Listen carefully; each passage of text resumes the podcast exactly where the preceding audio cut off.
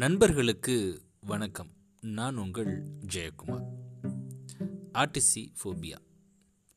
நம்ம எல்லாத்துக்குமே தெரியும் ஃபோபியா அப்படின்னா பயம். ஒரு வகையான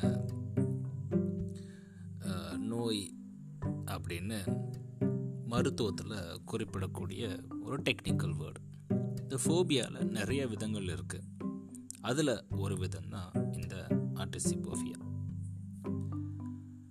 There is only one thing that makes a dream impossible to achieve.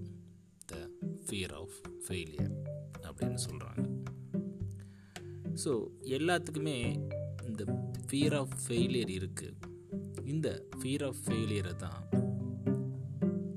மருத்துவத்துறையில் இல்லைன்னா டெக்னிக்கலாக கூறணும் அப்படின்னா அதை இப்படி தான் சொல்லுவாங்க. ஆர்டிசி ஃபோபியா எல்லாத்துக்குமே இந்த பயம் இருக்குங்க. தோத்துருவோமோ அப்படின்ற பயம். என்ன கேட்டால் இந்த ஆர்டிசி போஃபியா அப்படின்றது நல்ல ஒரு விஷயந்தான் தோற்றுருவோம் அப்படின்ற பயம் இருக்கணும். அப்படி இருந்தால் தான் நம்மளால் கடினமாக உழைக்க முடியும். ஆனால் பல பேர் என்ன பண்ணுறாங்க அப்படின்னா தோற்றுருவோம் அப்படின்ற பயத்தினாலேயே முயற்சியே எடுக்காமல் விட்டுறாங்க. அப்போது கண்டிப்பாக நம்ம அந்த செயலை செய்ய மாட்டோம். பொதுவாக நம்மளுடைய வெற்றியை தடுக்கிறதுக்கு முக்கியமான காரணமே பயம் அண்ட் கம்ஃபர்ட் ஜோன் தான். இந்த பயமும் கம்ஃபர்ட் ஜோனும் என்ன பண்ணும் அப்படின்னா நம்மளை அந்த முயற்சியை எடுக்க விடாது.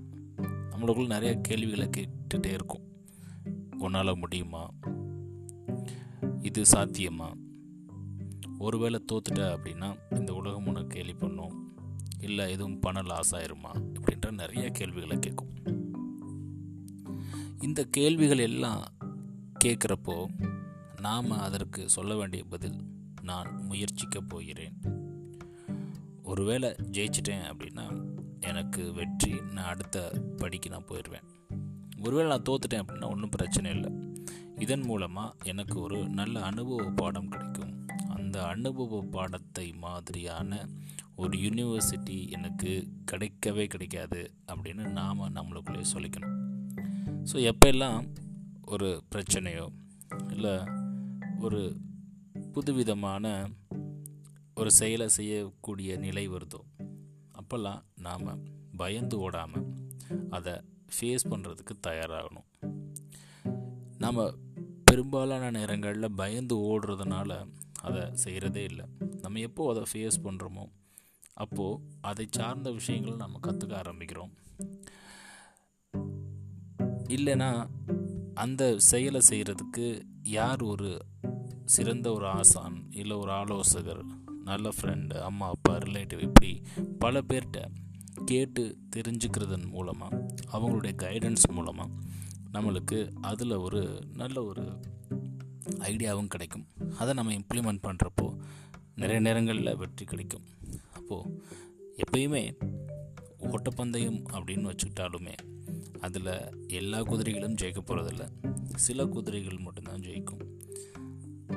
அப்போது விலங்குகளுக்கும் அப்படித்தான் மனிதர்களுக்கும் அப்படித்தான். சிங்கம் டெய்லி வேட்டைக்கு போகும். அது தன்னுடைய இறையில் பத்து சதவீதம் தான் அதனால் ஜெயிக்க முடியுமா? கிட்டத்தட்ட நூறு வேட்டைக்கு போச்சுன்னா பத்து வேட்டை தான் ஜெயிக்குமா? எந்த ஒரு சிங்கமுமே நான் வந்து தோத்துட்டேன். நான் வந்து இனிமேல் விரட்ட மாட்டேன்.